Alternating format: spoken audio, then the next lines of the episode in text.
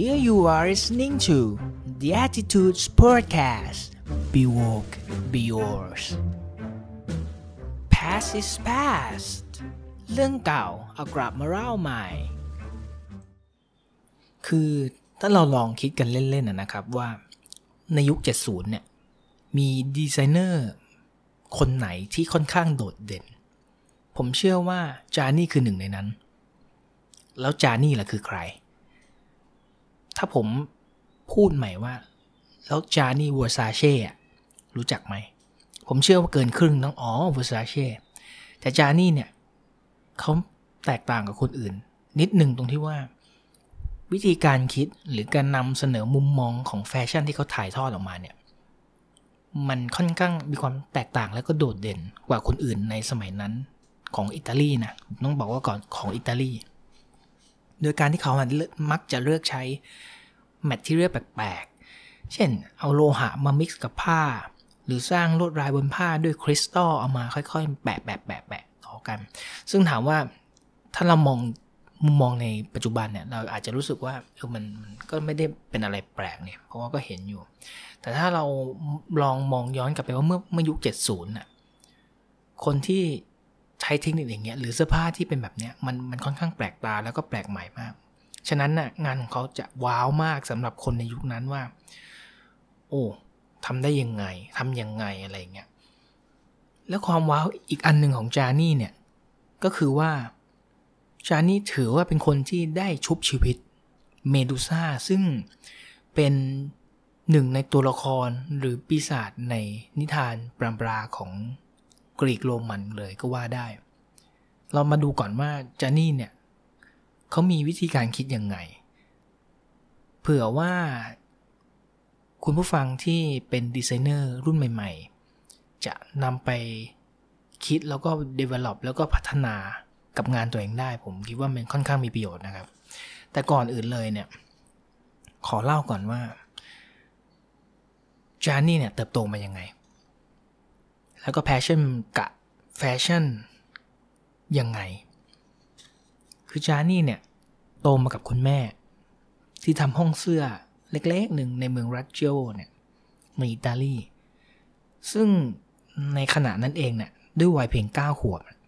ถ้าเป็นเราเราก็คงจะไปวิ่งเล่นไปตีแบดไปเล่นกีฬาอะไรเงี้ย แต่จานี่ไม่ใช่ จานี่ตัดเย็บชุดเดรสเอง โดยเขาตั้งชื่อว่า a b r u One Shoulder Evening กูลเนี่ยถ้าให้จินตนาการเลยก็คือเป็นชุดเดรสยาว กลุยไปเลย สีฟ้า แล้วก็พาดบ่าขึ้นมา พาดไหลขึ้นมาแค่ข้างเดียว ก็คือเป็นเปิดไหลนั่นแหละ ซึ่งโอ้โหก้าวขวบทำได้ขนาดนี้ก็ถือว่าไม่ธรรมดานะครับ ซึ่งเดรสตัวนี้สำคัญยังไง เดรสตัวเนี้ย40ปีหลังจากนั้นเนี่ยเขาได้เอาซิลูเอทของชุดเนี้ยกลับมา develop แบบใหม่ แล้วก็ภายใต้แบรนด์ Versace แล้วก็ให้เจ้าหญิงเดียนาสวมใส่ไปงานงานหนึ่ง ต่อมาเนี่ยจานี่เขาก็รู้สึกว่าเขาโตมาเรื่อยๆเนี่ยเขาค่อนข้างจะไม่ว้าวอะไรกับ สภาพแวดล้อมแล้วอะคือมันไม่มีอะไรเขาเรียนรู้ใหม่ ๆ เทคนิคใหม่ ๆ การตัดยิบใหม่ๆแพทเทิร์นใหม่ ๆ เขาเลยมีความรู้สึกว่าเออเขาอยากจะลองย้าย ไปอยู่ที่ไหนสักที่หนึ่งซึ่งที่นั่นเนี่ยก็คงหนีไม่พ้นมิลาน ซึ่งมิลานเนี่ยถือว่าเป็น one of the capital of fashion in the world แล้วก็เลยก็ว่าได้เนี่ยมันตั้งแต่ในสมัยนั้นแล้วอะ่ะ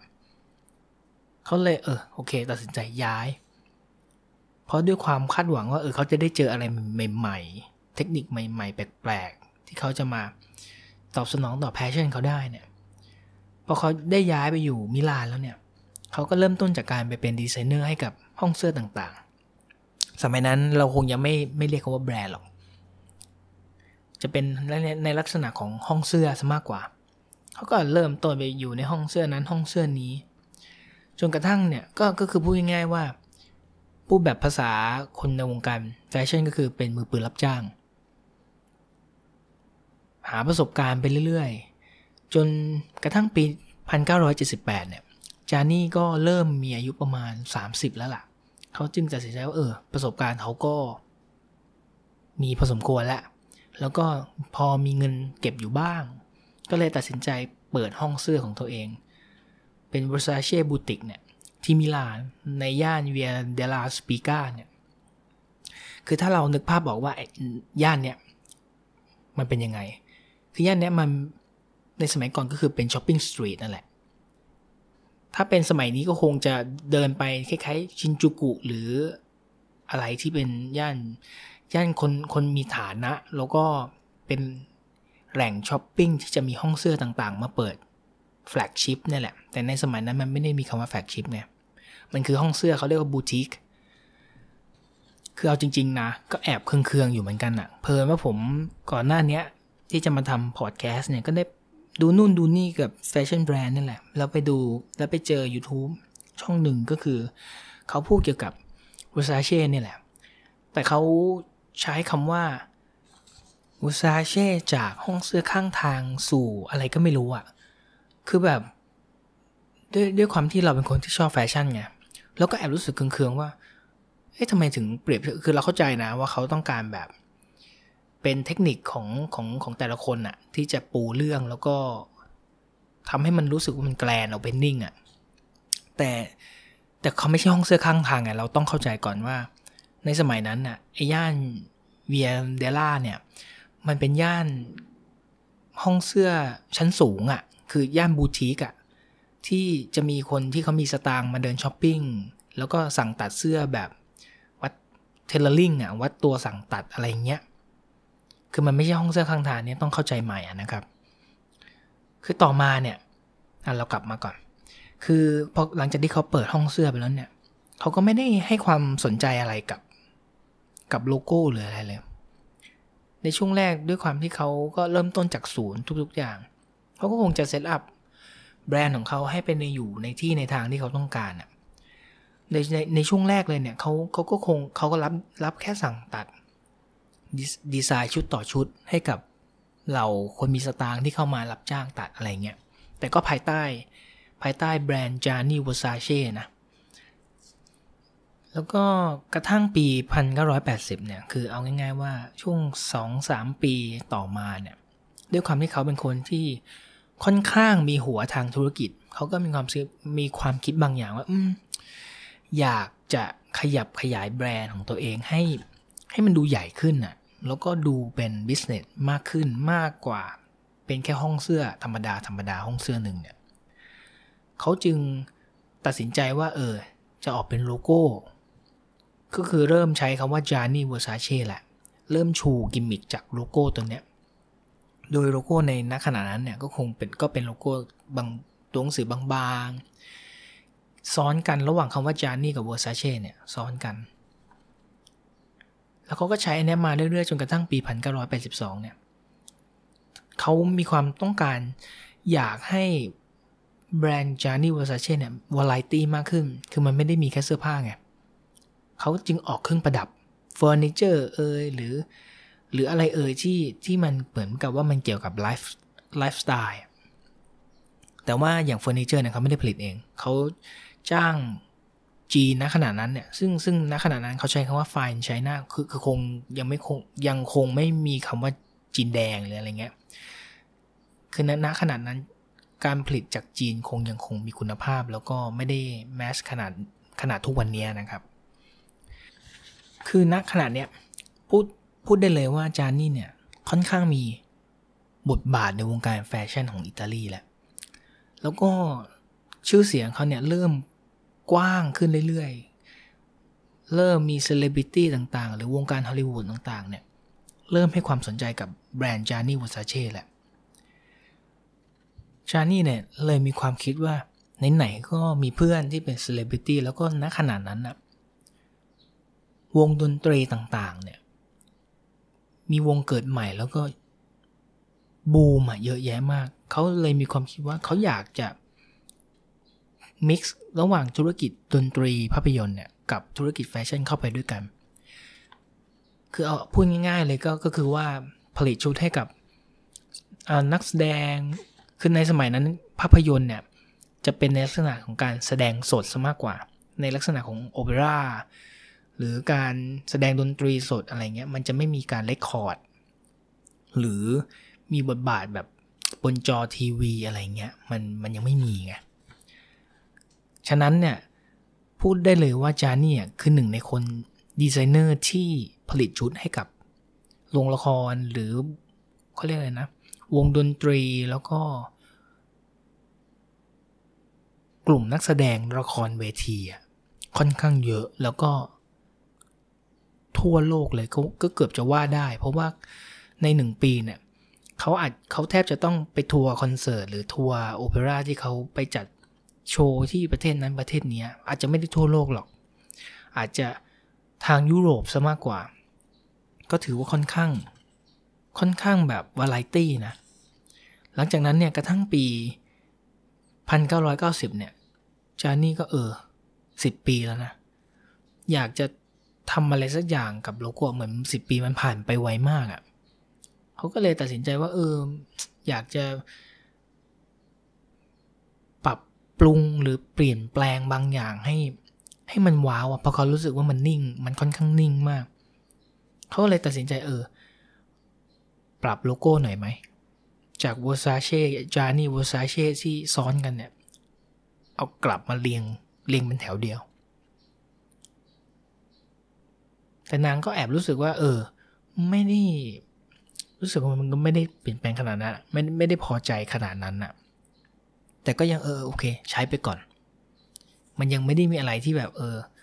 ว้าวแบบโอ้โหโลโก้เปลี่ยนแปลงไปหรือแบบขนาดนั้นอะกระทั่งวันหนึ่งอะนางกำลังทำงานออกแบบอยู่นี่แหละนึกถึงตัวเองว่า เออ ใช้ชีวิตแล้วก็นู่นนี่นั่นเกี่ยวกับการทำงานของเขาอะนะมาถึงเขาก็นึกย้อนไปว่า เออ ตัวเขาอะงานตั้งแต่ที่เขาเริ่มทำบูติกมาเนี่ย ส่วนใหญ่แล้วได้รับอิทธิพลกับกรีกจริงๆนะศิลปะ วัฒนธรรมจากกรีกโรมันเนี่ยเขาก็เลยเป็นนึกว่าเออ แล้วมันมีซิมโบลิกอะไร เกี่ยวกับกรีกโรมันเนี่ยที่เอามาที่ค่อนข้างเข้ากับเขาได้ แล้วก็ คือกิมมิกอะไรที่เล่นได้ เขาก็เลยนึกถึงรูปปั้นรูปปั้นหนึ่งอะที่หัวเป็นงู เป็นผู้หญิง แล้วก็หางเป็นงูตัวเป็นคน เขาก็เลยเออเมดูซ่านี่มันสามารถเอามาทำเป็นไอคอนิกได้เลยนะ โดยณตอนนั้นอะเขาให้นิยามเลยนะว่า when you see the Medusa head เนี่ย you will fall hopeless in love with it because they will have beautiful and shocking in the same feeling คือประมาณว่าเมื่อเมื่อคุณมองเห็นโลโก้เนี่ย คุณจะตกหลุมรักมัน แล้วก็หลงไหลมันอย่างไม่มีเหตุผลน่ะ แล้วก็ไม่สามารถถอนตัวขึ้นได้ แต่ในขณะนั้นน่ะ ขณะที่คุณมองมันคุณจะเห็นทั้งความสวยงามและความสะพรึงในเวลาเดียวกันเลย เออซึ่งซึ่งอันนี้มันก็คือคอนเซปต์ของเขาอะนะที่เขาอินสปายมา เขาก็ตัดสินใจแล้วว่าเออเขาเรียกมันว่า The Medusa Head Logo แต่เขาก็ยังไม่ได้คล้ายๆว่า Grand Opening นะ กระทั่งปี 1993 เนี่ย คือมันเกิดเหตุการณ์บางอย่างขึ้นมา ก็คือว่าเขาได้ตรวจเจอ เชื้อมะเร็งที่กกหูเนี่ย ซึ่งณขณะนั้นน่ะที่เขาตรวจพบเนี่ยมันก็ไปในระยะที่สองแล้ว คือมันเริ่มมีการราม แล้วมันแพร่กระจายไปใน เซลล์ต่างๆ ของหูเนี่ย ซึ่งเขาสังเกตตัวเองในช่วงหลังๆเนี่ยเขามีความรู้สึกว่าหูเขามันแว่ว แล้วก็บางทีก็อื้อแล้วหรือบางทีก็ไม่ไม่ได้ยิน จนเขาไปตรวจเขาก็พบเซลล์มะเร็งเนี่ย มันทำให้เขามีเอฟเฟกต่างๆ ที่รุนแรง เช่นบางทีเขาน้องสาวเขาพูดด้วยก็ไม่ได้ยิน หรือแบบเอาง่ายๆว่าเป็นคนที่บกพร่องทางการได้ยินไปเลยอะ่ะ ตอนนั้นเนี่ย พูดตรงๆเลยว่าจานี่ค่อนข้างคล้ายๆว่าจิตตกไปเลย ดาวไปเลย จนกระทั่งเขาคิดว่าเออแล้วถ้าเขาตายไป Vers- แบรนด์แบรนด์ Gianni Versace เนี่ยจะทำยังไง ก็เลยมีความคิดว่าอยากให้น้องสาวตัวเองเนี่ย คือ Donatella เนี่ย ที่มาเป็นผู้ช่วยเขาตั้งแต่เริ่มทำบูติกเนี่ย มาสานต่อเจตนารมณ์ ก็คือมาเป็น art director ให้กับ Gianni Versace ต่อจากเขาเนี่ยแหละ เขาจึงเริ่มก้าวค่อย ๆ ถอยออกมา แล้วก็ดันน้องสาวตัวเองเข้าไป ซึ่งในขณะนั้นน้องสาวอย่างโดนัทเทล่าเนี่ยก็พูดตรงๆเลยว่า ตัวตัวน้องเองก็ไม่ได้มั่นใจว่าจะทำได้ดีเท่าพี่อะกลัวมาถึงแล้วทำแบรนด์ของพี่เจ๊งอะไรเงี้ยแต่แต่คือง่าย ๆว่ามันก็ต้องจำใจ ต้องต้องรับหน้าที่เนี่ย เพราะว่าจานี่ก็ต้องไปรักษาตัวให้คีโมให้อะไรเงี้ยซึ่งณขณะนั้นเขาก็ไม่ได้ระบุอย่างชัดเจนว่า เป็นเทคนิคการแพทย์แบบไหนนะครับ เอาง่ายๆว่าก็คือต้องไปรักษาตัวเองแล้วก็ไม่ได้มีเวลาจะทุ่มให้กับการทำแฟชั่นเต็มร้อยอะ่ะคือมันต้องพักฟื้นแล้วก็รักษาพักฟื้นรักษามาดูได้บ้างอะไรเงี้ยจานี่เขาเลยตัดสินใจว่า เออ ในขณะที่เขารักษาเนี่ยเขาอาจจะไปพักผ่อนก็คือเขาได้ไปซื้อบ้านตรงคือไมอามี่บีชเนี่ยในปี 1992 เนี่ย โดยที่เขา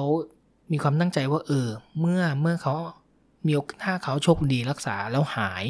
เขาจะมาใช้ชีวิตอยู่กับคนที่เขารักเนี่ย ที่แมอามี่บีชเนี่ยเดี๋ยแหละ โดยที่เขาตั้งชื่อว่าเดเวล่าคาซากาซัวลีนาเนี่ย คือหลังจากที่เขารักษามาเป็นเวลาหลายปี ความโชคดีก็มีอยู่บ้างตรงที่ว่าอาการเขาเริ่มดีขึ้น จากหูที่อื้อๆก็เริ่มกลับมาใช้ได้อย่างปกติ คือหมอเขาวินิจฉัยว่าเหตุผลที่เขาหูอื้อหรือหูดับเนี่ย มันเป็นอาการที่ก้อนเนื้อมะเร็งที่กกหูเนี่ย มันโตขึ้นแล้วมันไปเบียด เส้นประสาทที่รับการได้ยินของหูเนี่ยพอมะเร็งก้อนตรงนี้มันหายไปหูเขาก็กลับมาได้ยินปกติ คือทุกคนในในครอบครัวเนี่ยดีใจมาก เพราะว่าจานี่จะกลับมา เป็นปกติครั้งแล้วอะไรเงี้ยแต่ตัวเจ้านี่เองก็เห็นว่า ในระหว่างที่เขารักษาตัวเนี่ยโดนัทเทล่าเนี่ย ก็พาแบรนด์จานี่วอซาช่ไปอย่าง ที่เขาเออก็ก็เกินคาด อาจจะไม่ได้ดีเท่าเขาแหละ เพราะว่าไอไอช่วงการเปลี่ยนถ่ายของ Art Director เนี่ย มันจะเป็นช่วงที่ทุกคนจะจับตามอง เพราะว่า มันเป็นช่วงที่เอาง่ายๆว่าหัวเรี่ยวหัวต่อว่าจะไปต่อได้ไหมหรือล่วงหรือรอดอะไรเงี้ย แต่ปรากฏว่าโดนัทเทล่าก็ทำได้ค่อนข้างน่าพอใจ อันนี้คือจานนี่เขาเขาพูดนะครับ คือจานนี่เขาก็มีความคิดว่า เออ ก็คล้าย ๆ ว่าเบาใจไปแล้วแหละแล้วเขามีความคิดต่อยอดอีกว่า ฉะนั้นเมื่อเมื่อ Gianni Versace ไม่ได้เป็น art director แล้วเนี่ย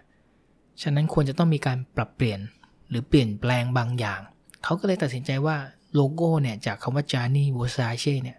คือตัด Gianni ออกไป เหลือเพียงแค่คำว่า Versace เท่านั้น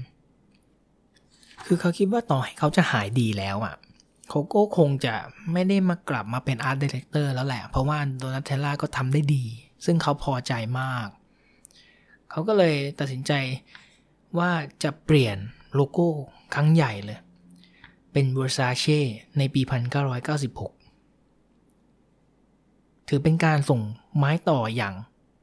เป็นทางการแล้วก็เป็นการ grand opening ให้กับสื่อ แล้วก็ลูกค้าต่างๆ ได้รับรู้รับทราบว่าหลังจากเนี้ย จะไม่มีจานี่ Versace แล้ว แต่จะเป็นแบรนด์ Versace ภายใต้ Art Director ของ Donatella Versace แทน แล้วเขาก็คิดจะเป็นการประกาศ คล้ายๆวางมืออย่างถาวรเลยก็ว่าได้ เพราะเขาต้องการจะไปใช้ชีวิตกับคนรักเขาที่แมมี่บีชที่เขาซื้อเอาไว้นะครับ ซึ่งย้อนกลับมาก่อนว่า ในระหว่างที่ Gianni เนี่ยเขาใช้ชีวิตอยู่ที่ Miami Beach เอออะไรเอออย่างเงี้ยคือ Gianni เนี่ยเป็นคนที่มีชื่อเสียง อีกทั้งเป็นคนในวงการแฟชั่น ซึ่งในขณะนั้นอะมันเป็นอะไรที่ถ้ามีเพื่อนเป็นดีไซเนอร์เจ้าของแบรนด์มันมันโก้มาก ซึ่งเราก็ต้องยอมรับว่าคนที่เข้าหา Gianni เนี่ย มีทั้งดีและไม่ดี หนึ่งในนั้นน่ะก็คือ Andrew Cunanan Andrew เนี่ยคือใคร คือหนึ่งในแฟนคลับ ที่พยายามจะเข้าถึงตัว Versace ให้ได้ แล้วเขาศึกษาเลยนะว่า Versace เนี่ยเที่ยววันไหนที่ไหน ยังไง คือคล้ายๆว่าทำ record เลยอะแล้วก็ศึกษาเป็นเวลานานเป็นปีอะจนตัดสินใจ แฝงตัวเข้าไป เพื่อที่ให้ได้ใกล้ชิดจานี่ให้ได้มากที่สุด จนสุดท้ายแล้วอะจริงๆ เรื่องของแอนดรูคานันเนี่ยกับจานี่เวอร์ซาเช่เนี่ยผมจะแยกไปเลยนะ อีกเรื่องหนึ่งในรายการ Bedtime Story เป็นเรื่องเล่าตัวบุคคล ที่มีบทบาทแล้วก็มีเขาเรียกอะไรนะ ไม่อยากใช้คำว่ามีอิทธิพลอะสำหรับเรื่องเนี้ย คล้ายๆว่ามีผลละกัน กับคนอื่นๆ หรือคนในแวดวง ในวงกว้างเงี้ยผมจะแยกไปเลย แต่เรากลับมาดูคร่าวๆก่อนก็คือแอนดรูคันนันเนี่ย เมื่อเมื่อเขาเข้าถึงตัวจานี่เรียบร้อยแล้วเนี่ย มันก็ทำให้เขาทวีความรุนแรงขึ้นเรื่อยๆ กระทั่งวันที่ 15 จุลายเนี่ย ปี 1997 เนี่ย หลังจากที่เขาประกาศ อำลาวงการแฟชั่น หรืออำอำลาแบรนด์ Versace อย่างเป็นทางการแค่ปีเดียวเอง เขาก็ได้ยิงจานี่วูซาเช่เนี่ย ที่หน้าประตูบ้านเลยเดอะวิลล่ามีไมอามี่บีชเขาเนี่ย ตอนเช้าหลังจากที่จานี่เขากินข้าวเช้าเรียบร้อยแล้วเขาเอาไปซื้อหนังสือพิมพ์เนี่ย ระหว่างทางกลับมาเนี่ยแอนดรูว์คันนันก็คล้ายๆว่าดักดักรอแล้วแหละ แต่ว่าจานี่เขาก็ใครจะไปคิดได้ว่า ตัวเองไม่ได้มีศัตรูที่ไหน อยู่ดีๆ จะมีคนมายิงอะไรเงี้ยเขาก็ไม่ได้คิดถึงตรงส่วนนั้นน่ะเขาก็กลับมาปกติเดินไม่ได้ระแวดระวังอะไรเลย อยู่ดีแอนดรูก็โผล่มาที่หน้าประตูบ้านพอดี จานี่ก็ด้วยความตกใจก็อ้าวเฮ้ยอะไรมีอะไรอะไรเงี้ย อยู่ดีมาอย่างแบบแวบออกมาเงี้ยเขาก็ตกกระจายปรากฏว่าเขาชักปืนออกมายิงเลย ยิงด้วยกันสองนัดทำให้จานี่เนี่ย ล้มลงที่หน้าประตูของวิลล่าเขาเลย คือทุกคนณที่นั้นตกใจแล้วก็ ด้วยความที่จานี่เป็นคนดัง ทุกคนรู้จักว่าบ้านนี้เป็นของใคร ทุกคนยิ่งตื่นตระหนกแล้วคนเหตุการณ์เขาเล่าว่าณขณะนั้นน่ะคือเสียงกรี๊ดดังสนั่นเลยว่าแบบจานี่ถูกยิงจานี่ถูกยิงอะไรเงี้ย พ่อบ้านที่ได้ยินเสียงปืนหน้าบ้านก็วิ่งเข้าไปบอกคนในบ้านออกมาดู ทุกคนแตกตื่นกันหมดโทรแจ้งตำรวจแอนดรูก็หนีไป หลังจากยิงจานี่แล้วจานี่ล้มลงก็คือเอาง่ายๆว่าพูดแบบภาษาชาวบ้านก็คือเสียชีวิตคาที่ หน้าประตูบ้านตัวเองเลยคือเหตุจูงใจที่แอนดรูคันนันเนี่ยยิงจานี่มูซาเช่มันเป็นเหตุผลที่ ฟังไม่ขึ้นอะ แล้วก็มันไม่น่าใช่เหตุผลที่ จะทำให้เราฆ่าใครได้เลยอะคือน่าเสียดายมาก เพราะว่าณขณะนั้นนะถือว่าเป็นอะไรที่ช็อกวงการแฟชั่นมาก เพราะว่าไม่ไม่มีใครคิดว่าจานี่บูซาเช่จะถูกยิงอะคือสะเทือนวงการแฟชั่นเลยก็ว่าได้ หลังจากการจากไปของจานี่เนี่ย แน่นอนว่าน้องสาวDonatella Versace ก็คือมาดูแลในส่วนของ art director ส่วนน้องชายที่ชื่อ Santo Versace เนี่ย ก็มาดูแลในฐานะ CEO แทน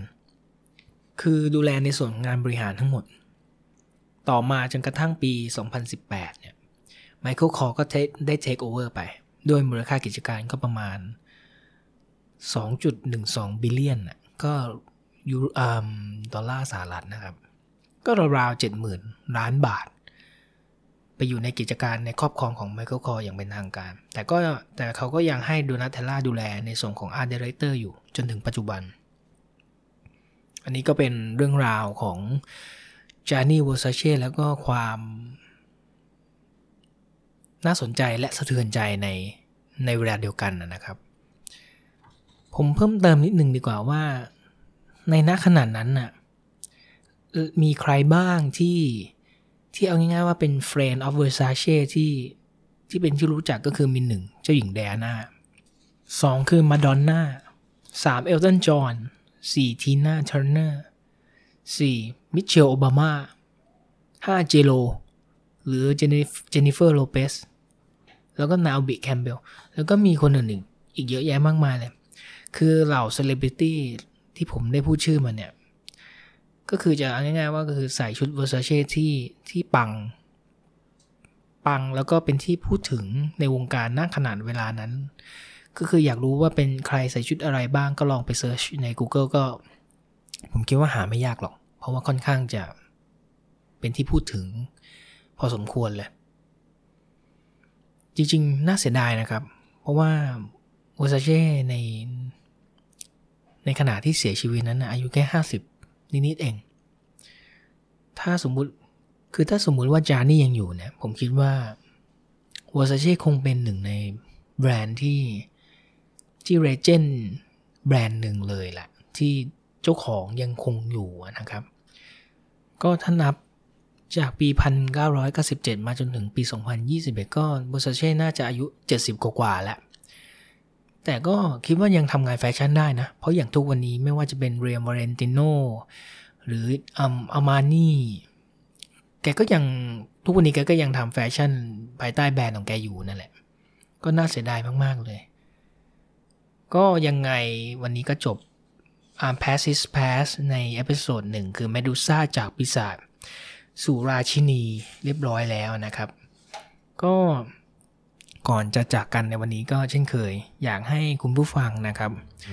ถ้าชอบนะครับสามารถกดติดตามเรากด subscribe นะครับได้ในช่องทางต่างๆ ได้เลยก็คือใน YouTube Instagram นะครับ Facebook หรือใครที่ฟัง Spotify ก็มี แล้วก็สำหรับใครที่ใช้ iOS สามารถ เข้าไปในแอปพลิเคชัน Podcast ได้เลยโดย Search คำว่า The Attitudes นะครับ Podcast โลโก้จะเป็นสีน้ำเงินนีออนนีออนหน่อย สามารถเข้าไปกดติดตามกด subscribe แล้วก็อย่าลืมกดแชร์ด้วยนะครับ เพื่อให้เพื่อนๆของคุณผู้ฟังเนี่ยได้ฟังถ้าคิดว่ามันมีประโยชน์แล้วก็ได้สาระและความบันเทิงไปในเวลาเดียวกันด้วยนะครับ ยังไงกลับมาพบกับรายการ Pass is Pass ได้ทุกวันพุธกับวันเสาร์นะครับ ประมาณ6โมงเย็นเราจะพยายามไม่ให้เกินนะครับ สามารถติชมคอมเมนต์นะครับ หรือว่าอยากให้เราพูดเรื่องอะไรก็ได้ เกี่ยวกับแฟชั่นเกี่ยวกับแบรนด์อะไรอย่างเงี้ยหรืออะไรก็ได้นะครับ ใต้คลิปใน YouTube ได้เลย เราจะนำไปพัฒนาแล้วก็พยายามจะปรับปรุงรายการให้มันดีขึ้นเรื่อย ๆ นะครับสำหรับวันนี้ก็ขอบคุณอีกครั้งนะครับที่ รับชมรับฟังมาจนถึงตอนสุดท้ายของเรื่องแล้วนะครับ ยังไงวันนี้ก็ลากันไปก่อนนะครับ สวัสดีครับ